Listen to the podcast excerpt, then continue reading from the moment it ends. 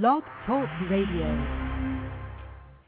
Hey everybody, it's your girl Cy Brown. Thank you so much for joining us today. We have a very special show. Today we are talking about Alzheimer's disease and issues with memory loss. Um, we're just really going to um, take an in-depth look at what's going on. We're going to talk about the Alzheimer's disease cooperative study. I mean, just a lot about this topic. And I'm so pleased we have an amazing guest um, that is just a leading expert in this industry. And let me tell you, um, I'm, I have tons of questions about dementia and Alzheimer's, and you know, so this is the time. If you have any questions, the chat room. I'm actually opening up the chat room right now. So if you have any Alzheimer's questions, please feel free to hit me up in the chat room. Or if you um, have any questions, feel free to call in. The number is three four seven 633-9113, 347-633-9113. You're listening to Cy Brown Live, 12 noon Eastern Standard Time, weekdays, Monday through Friday, and anytime on the web at cybrownlive.com. And right now, I'll bring in our guest, Dr. Michael Rafii. Um, Dr. Michael, how are you today? Pretty good, thank you. How are you? I am well. I'm very excited to have you on the show today. I have tons and tons, tons and tons of questions uh, to really help my listeners understand um, just about what goes on with memory loss and how it affects the brain, how they can maneuver through situations as it affects uh, their families. My my first question, well, before we even get started, I'd really love for you to just introduce yourself to everybody. Sure. Uh, I am a neurologist. I'm uh, director of the Memory Disorders Clinic at the University of California at San Diego. I'm also an uh, assistant professor of neurosciences at the medical school and associate medical director of a program called the Alzheimer's Disease Cooperative Study. Nice. Nice. Thank you. Thank you for that before we even really get into um, the study, can you tell my listening audience what is Alzheimer's? Sure. Um, Alzheimer's is a neurological disease. It's a progressive uh, neurodegenerative disease that is the most common cause of dementia. Dementia is really a breakdown in thinking. It can include memory loss, trouble with language, calculation, changes in personality, and Alzheimer's disease is the most common cause. It, mm-hmm. it is mm-hmm. uh, three quarters of all cases of dementia are thought due to be due to Alzheimer's disease. Mm. The thinking the thinking about Alzheimer's is that it's due to the buildup of an abnormal protein in the brain called amyloid. Mm-hmm. And this amyloid is thought to be toxic to brain cells. And as it causes the brain cells to become injured, and die, it leads to the syndrome of dementia. Um, we think that there are three phases to Alzheimer's disease. Mm-hmm. There is the stage of dementia where the patient is unable to take care of themselves or forgetful, unable to carry out the normal functions of life. Then there's another phase called the mild cognitive impairment phase. And this is the phase where the patient has some forgetfulness. Uh, they're still able to do most of the things that they need to do, but their forgetfulness is more than would be expected for their age. Mm-hmm. Uh, and then there's a third stage, and this is probably the most um, exciting part of the research that's being done now in the field, and this is the prodromal or the asymptomatic phase. Mm-hmm. Um, it's the phase where the person actually doesn't have any symptoms of dementia, but the the amyloid is building up in the brain and is starting to cause trouble.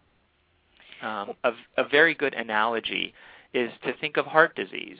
Uh, and uh, you can imagine someone who has a heart attack or stroke, the, the process that led up to that actually probably started 20 years earlier with really? atherosclerosis and, and high cholesterol levels and so on.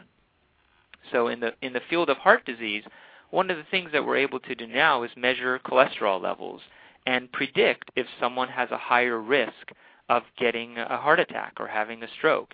And the same thing is now happening in Alzheimer's disease. We're looking for a marker, the LDL, if you will, mm-hmm. to try to predict who is going to go on and develop Alzheimer's disease, even if they have very minimal symptoms. Well, how would you find? So the marker that you're is it being tested or is it? Um, and please forgive me. So I, I'm just trying to really, really get this. So the marker that you're is it uh, is it in the research phase right now? Well, that that's right. It is in the research phase, and uh, uh, about uh, six years ago, a study was started called the Alzheimer's Disease Neuroimaging Initiative. Mm-hmm. And the idea was let's try to find out if we can find a marker. Let's just follow 800 individuals mm-hmm. who are within the age of, of perhaps getting Alzheimer's and just follow them. And every few months, take a picture of their brain with an mm-hmm. MRI uh, look at a PET scan, which looks at the functioning of the brain, measure markers in their blood and in their cerebrospinal fluid, mm-hmm. and administer very thorough, comprehensive uh, neuropsychological tests mm-hmm. and see which of those markers, the MRI, the PET scan, measures in their cerebrospinal fluid, or maybe even in their blood, which one of those is predictive of them going on to develop Alzheimer's disease. Uh, so this study, it's called ADNI uh, as an acronym, uh, is been going on now for six years, and we've learned mm-hmm. so much about the changes that happen in the brain as the person develops Alzheimer's disease.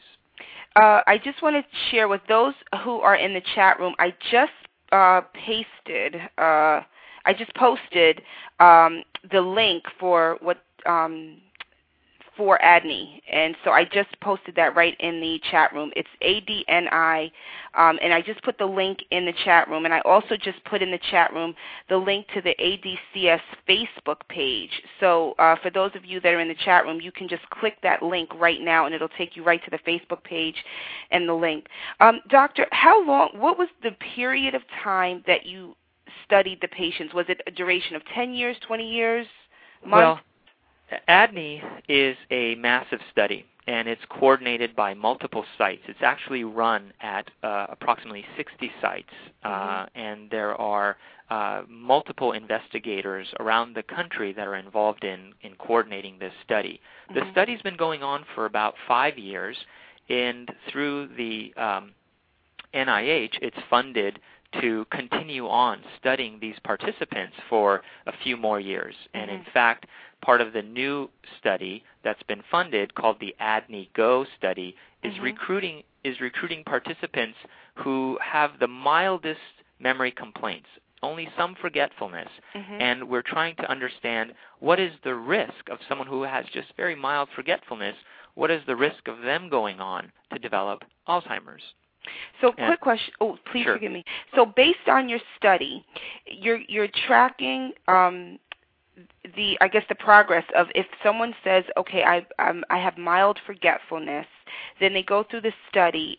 What is the percentage that it will actually possibly lead to Alzheimer's? Or, Well- was- or that's still being determined. Well, So, so uh, let me just give you some numbers. Uh, okay. the average age that that Alzheimer's disease becomes symptomatic is Mhm. age 72. That's the Okay. average age it's diagnosed. And the disease takes about 14 years to progress. Wow. In the last in the last 2 years, the patient is usually in a nursing home and is unable to do the the activities of taking care of themselves. So it's a very slow progressive disease and it usually starts out with memory difficulties. wow. Now, what we're what we're learning is uh, from the work of uh, Dr. Ron Petersen at the Mayo Clinic, is that there is a there's a phase of Alzheimer's disease before they actually develop the full dementia, and that phase is called the mild cognitive impairment syndrome. Mhm. And this syndrome is basically the patient having a complaint that, oh, my, my memory's not so good. And when they have some testing, some cognitive testing, we find Mhm. that, in fact, their memory is worse than it should be. Really? Now, these, right, and these, these individuals who are given the diagnosis of mild cognitive impairment, they have been followed out for about seven or eight years. And if a patient has mild cognitive impairment, they have a 60% chance of converting to Alzheimer's disease. Can you repeat that percentage? Sure. So if you if you have mild cognitive impairment, Mhm. There is a 60% chance Wow. of converting to Alzheimer's disease. as opposed to the normal population, if they're not given the diagnosis of mild cognitive impairment and they don't have that syndrome, then their chance of converting to Alzheimer's disease is about 2%. So it's wow. a, it's a huge difference and it tells us that being in that mild cognitive impairment phase is a big risk factor. Much yes, like having very high LDL is a big risk factor for having a heart attack later. So is there any way? Okay, so so based on based on what you're telling me, and based on um, my level of understanding at this moment, if the average age of diagnosis is about 72, and there's a 14-year um, stage where it's eh, progressing, that means around 58 years old is when you start having memory deficiencies. Uh, no, or you the, could. So let me just clarify that the Please. average age that people are diagnosed is, is 72, and the Mhm. rate the the progression can take up to 14 years. Okay. Now that that's those are averages, and certainly there are people who travel through that course at a much quicker rate, and others who are at a slower rate. right. But but but prior to having the diagnosis made, the person may have this mild cognitive impairment syndrome. wow. Right. And so based on that, if they if they have that early diagnosis, there's a 60% chance that it will go into that it will lead to Alzheimer's. Where if if it's if they don't have that early diagnosis, there's only a 2% chance. That's right. And what we're learning with the ADNI study is that with biomarkers such as MRI and, and cerebrospinal fluids, that there may be a way to predict even earlier, before they have mild cognitive impairment, whether the, the person has an increased risk of developing Alzheimer's disease. Mm-hmm. Um, and this this new study that I mentioned, the ADNI Go study, Mm-hmm. is studying a group of patients that are referred to as EMCI, which is early MCI, early mild cognitive impairment. So this is actually pushing the envelope even further back to the earliest, earliest stages of the disease, where it's the, in the mildest form. And we're trying to identify individuals at that stage because our hope is that medications would have the greatest effect at that point. Sort of like if you have someone who's had a heart attack, starting them on, a, on an anti-cholesterol medication after the heart attack is a little bit too late, really. Right. It's like what you letting want to do, you want to start the them left. yeah, you want to start them on the medication 10 or 20 years before this Right. process has even begun. And, and that's where the field is moving towards within Alzheimer's disease, is to start interventions that are against this amyloid protein, which is thought to be the cause of Alzheimer's at the Mhm. earliest possible uh, stage.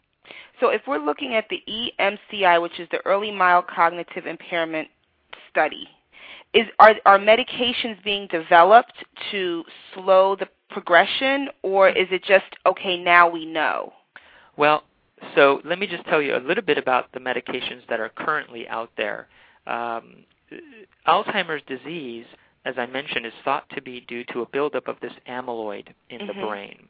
And as it builds up, it damages brain cells, and some of the cells that are damaged produce the various chemicals that make our brain function. Mm-hmm. Um, so the medications that are currently approved, uh, like Aricept and Exelon and so on, these medications boost the level of some of those chemicals, but Mhm. they really don't directly affect the buildup of the amyloid. Now, the medications are good. They've been shown to have benefit in patients with Alzheimer's, hmm but our hope is to start patients on medications earlier where the drug is directly acting on the amyloid. And there are numerous drugs now that are in the last phase of clinical trials, so-called Mhm. phase three, where they have passed basically the, the safety phases and are now within the efficacy phase, which is does the drug have an effect on the progression of the disease? And there are numerous drugs. One of them is called IGIV, Mm-hmm. which is a uh, drug that's been around for about 20 years to treat other types of diseases, but we believe that this medication may also uh, help in Alzheimer's disease. And there's a large phase three clinical trial called the GAP study, Mhm. uh, which is being conducted by the ADCS, uh, looking to see if we can actually treat patients and slow down the progression of the disease. So, what is? How long will it take for that product, for that medication to get to market? Is well, it another estimated 10 years, uh, 12 years, or something no, like that? No. Um, so uh, a medication from from inception to approval uh, takes about eight years.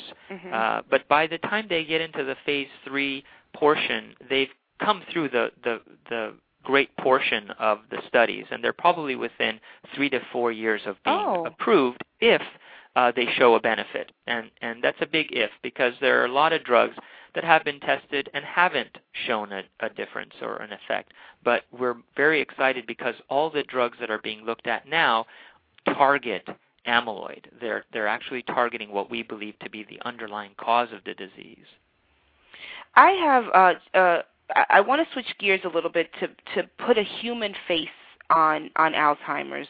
A friend of mine, and I I actually spoke with her. Um, I let her know that you were going to be on the show today, and we were going to have a real in-depth discussion about Alzheimer's. And unfortunately, her mom did transition about a year ago, but her mom was diagnosed with dementia and she couldn't remember anything she was forgetting where she put stuff and they had to get a caregiver what is the the face of this really look like for everyday people? Is it, it, can Alzheimer's care or dementia care be covered by insurance? Like what what what is the real human impact of Alzheimer's on regular families?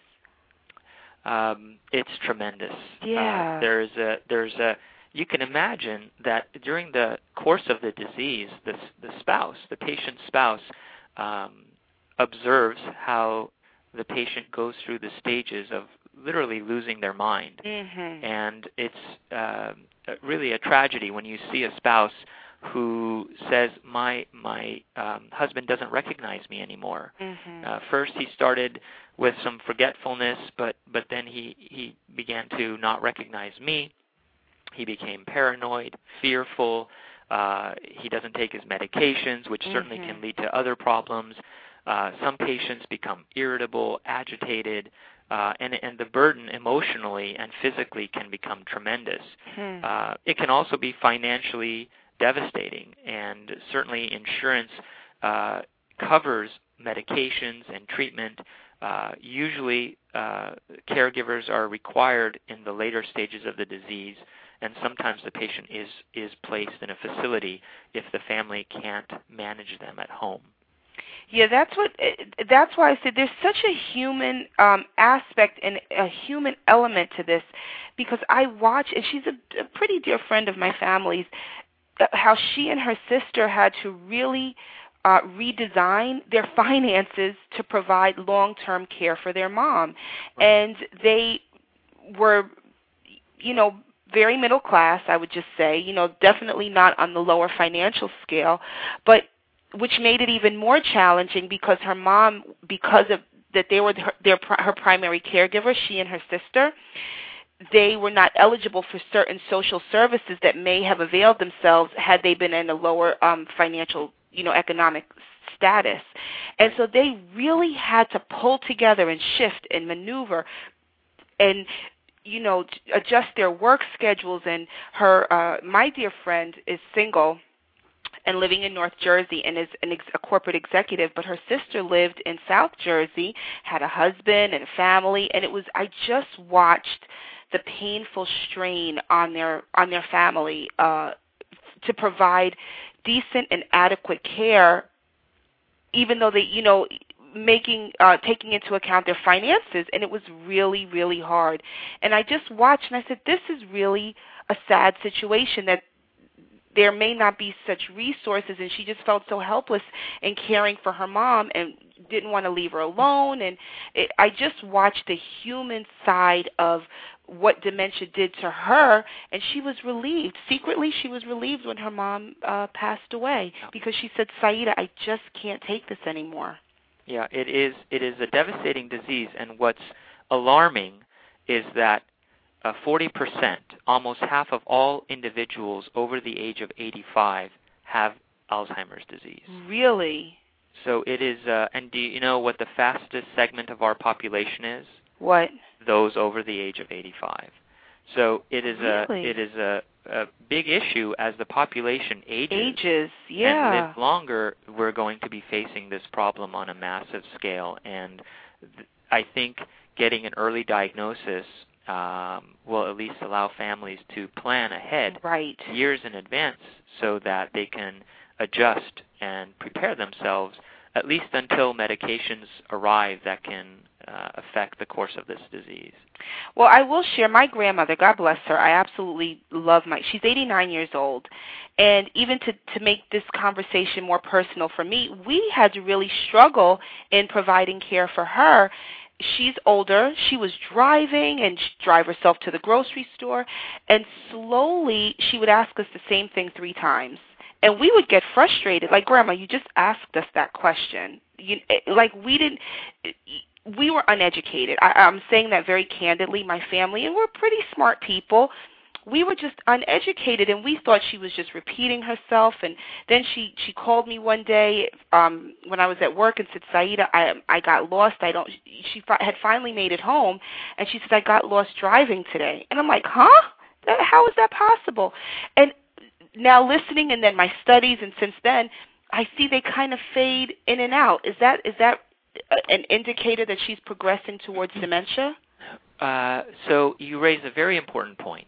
Um, you know, memory loss has long been recognized to be a common accompaniment of aging. Um, we know that as we get older, we for- become more forgetful of right. words and names, and that's normal. Uh, it's when there's a threshold that's crossed that we become mm. alarmed that there's something going on, that there's some disease process that's taking place. Now, mm. the trick for a neurologist who, who sees patients with, with memory disorders mm-hmm. is that there are medications that people take that can make their memories worse than they really are. Really? Uh, sure. There are sedatives, for example, that patients may take that will impair their memory and make, make their memory a lot worse uh, which may mimic, for example, Alzheimer's, mm-hmm. or, or for example, depression, uh, uh, which really? is a very common condition in the elderly. Uh, depression can mimic some of the memory problems that we see in early Alzheimer's. So it's it's very important to have the patient diagnosed uh, correctly. Thyroid disease wow. can certainly do that as well. But but what you describe is the memory, the short-term memory problem that is concerning would raise some red flags, mm-hmm. would would would have a physician go through the list of medications they're on, make sure that their sleep is good, make sure that they're not depressed, go through a standard checklist, which is part of the guidelines that the uh, American Academy of Neurology has has has published for for mm-hmm. physicians to follow in making the diagnosis. And and if everything else is ruled out, then we're left with the possibility that this may be uh, Alzheimer's, and as it as it progresses over time, that helps confirm whether or not this is Alzheimer's. But what what this ADNI Go trial is all about is perhaps there's a test that we could give, whether it's a right. blood test or a, or an imaging test, that would definitively confirm this is what it is, so that we could start medications earlier. Well, I I will share. We're you know my dad and I uh, had a family meeting and how are we going to handle this and what are we going to do and we were able to give my grandmother really good care. Um, she's 89 years old. She'll be 90 at you know next year but we were astute enough to really seek out immediate care and how do we how do we fix this or how do we adjust our personal lifestyle to accommodate my grandmother to keep her at home in her own home that she's lived in for years. Um, but there are many, many families that, that, that that's not even a viable option. And uh, so where can families uh, turn? Are, are, there organizations that, that offer free information over the internet? Um, does your study provide resources and information to families? Where can they go if they really need help? Well, there are a couple of resources. There are, in fact, many, many resources. One Good. resource is one resource is the Alzheimer's uh, Association. Uh, they're nationwide. They have Good. a 24-hour a day, seven-day-a-week hotline. Uh, that phone number I can give you is 800 272 3900. 3900? Right, 800 272 3900 they have uh, caregiver uh, resources not oh, only lovely. for families but also for uh, caregivers. Um, in addition, uh, there is the um, the ADCS, which is a, has a wealth of information about resources as well as studies that are taking place uh, if someone is interested in, in at least participating or hearing about them. Uh, and that number is 800 438 4380. 800 438 4380. Right. I And- just put those in the chat room. So lovely. Everybody that's in the chat room, I just posted the phone number so you can write them down. Great. The Alzheimer's Association uh, has message boards. Uh, it has links to uh, uh, Care Finder so that you can find someone in your own community that can help uh, uh, with caregiving. And also, they have a new uh, program uh, that is um, called Trial Match, where it actually takes uh, individuals based on the information that the family provides and tries to find the best clinical trial that may fit them. oh, nice. and we work very closely with uh, with them uh, in finding the best trial that a participant might want to participate in. Well, I, I'm I'm so happy to have you, Doctor. Um, ladies and gentlemen, you've been listening to our guest, Dr. Michael Rafii, um, PhD, Associate Medical Director for Alzheimer's Disease with the Cooperative Study um, in California. So, Doctor, do you have any final words for our listening audience today? Uh, I would I would just say any families who are listening, uh, if you have concerns about your uh, family member and you're noticing memory changes, get them screened, get them tested. That's the best thing to do to have information at hand. If they find that it's not Alzheimer's, you can breathe a sigh of relief, and if they find that it is, you can at least participate and get treatment started uh, as soon as possible. Thank you so much, Doctor. I, I'm so appreciative that you took the time out of your busy schedule to explain um, Alzheimer's and dementia and memory loss to my listening audience. Thank you so much, and there's always an open door for you to return to Cy Brown Live. Thanks again. Thank you. Thanks, everybody. You have uh, please, if you can, you can download the show through iTunes, um, and it plays all day uh, on Cy Brown Live. You can download it to your MP3, your podcast. Very, very, very good information. Thank you so much for listening. Remember, we shall pass through this world but once. Any good, therefore, that we can do, or any kindness that we can show to any human being, let us do it now. Let us not defer or neglect it, for we shall not pass this way again. I'll see you tomorrow at 12 noon. It's your girl Cy Brown checking in for Cy Brown Live. Have a good one.